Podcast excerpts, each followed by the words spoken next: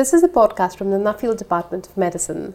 Today we've asked Dr. Zam Iqbal to tell us about computation and genetics. So tell us a bit about your research interests. Okay, I work in uh, computational genetics.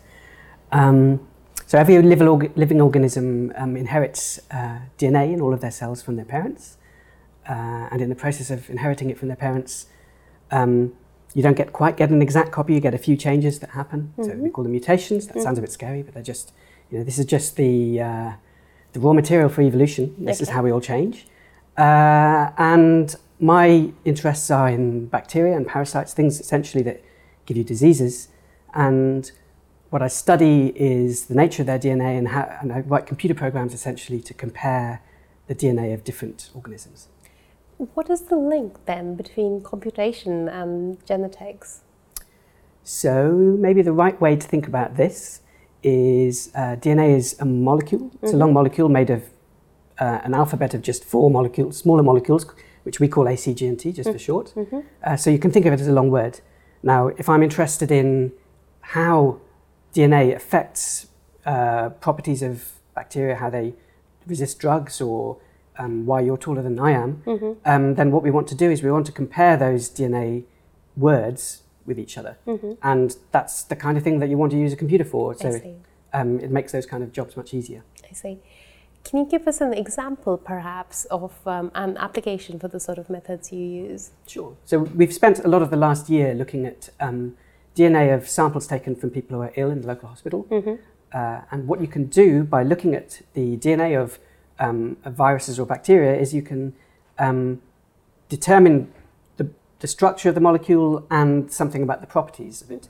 Mm-hmm. So, um, bacteria can often be given the property of drug resistance by acquiring a gene from somebody else. Mm-hmm. They don't just inherit things from their parents, but they swap DNA with their friends. Mm-hmm. Uh, and so you can look for these genes that they've acquired, and if they're there, you can predict that this, um, this uh, bug is going to be drug resistant, so you shouldn't use this drug. I see. So we've been working on exactly that this year. I see. What are the most important lines of research that have developed in the past, say, five to ten years?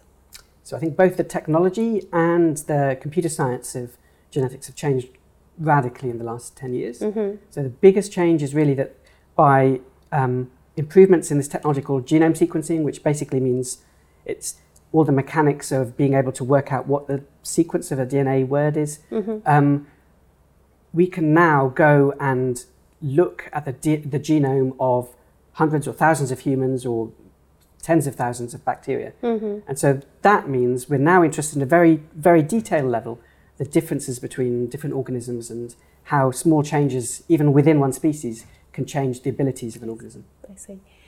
Why does this line of work matter? Why should we put money into it? One of the things we hear a lot about in the news at the moment is the problem of the rise of antibiotic resistance. Mm-hmm. So it's a confusing phrase. Mm-hmm. Uh, what it really means is that uh, bacteria, which on which drugs don't work, mm-hmm. are becoming more and more common. I see. So there's a whole host of bacteria causing a huge number of different diseases that are now spreading, on which no drugs work. Mm-hmm. Now. Uh, at a very practical level, my methods are used now or being tested in hospitals to, to be able to spot that at the point of at the point of treatment. I see. How does your work fit into translational medicine within the department?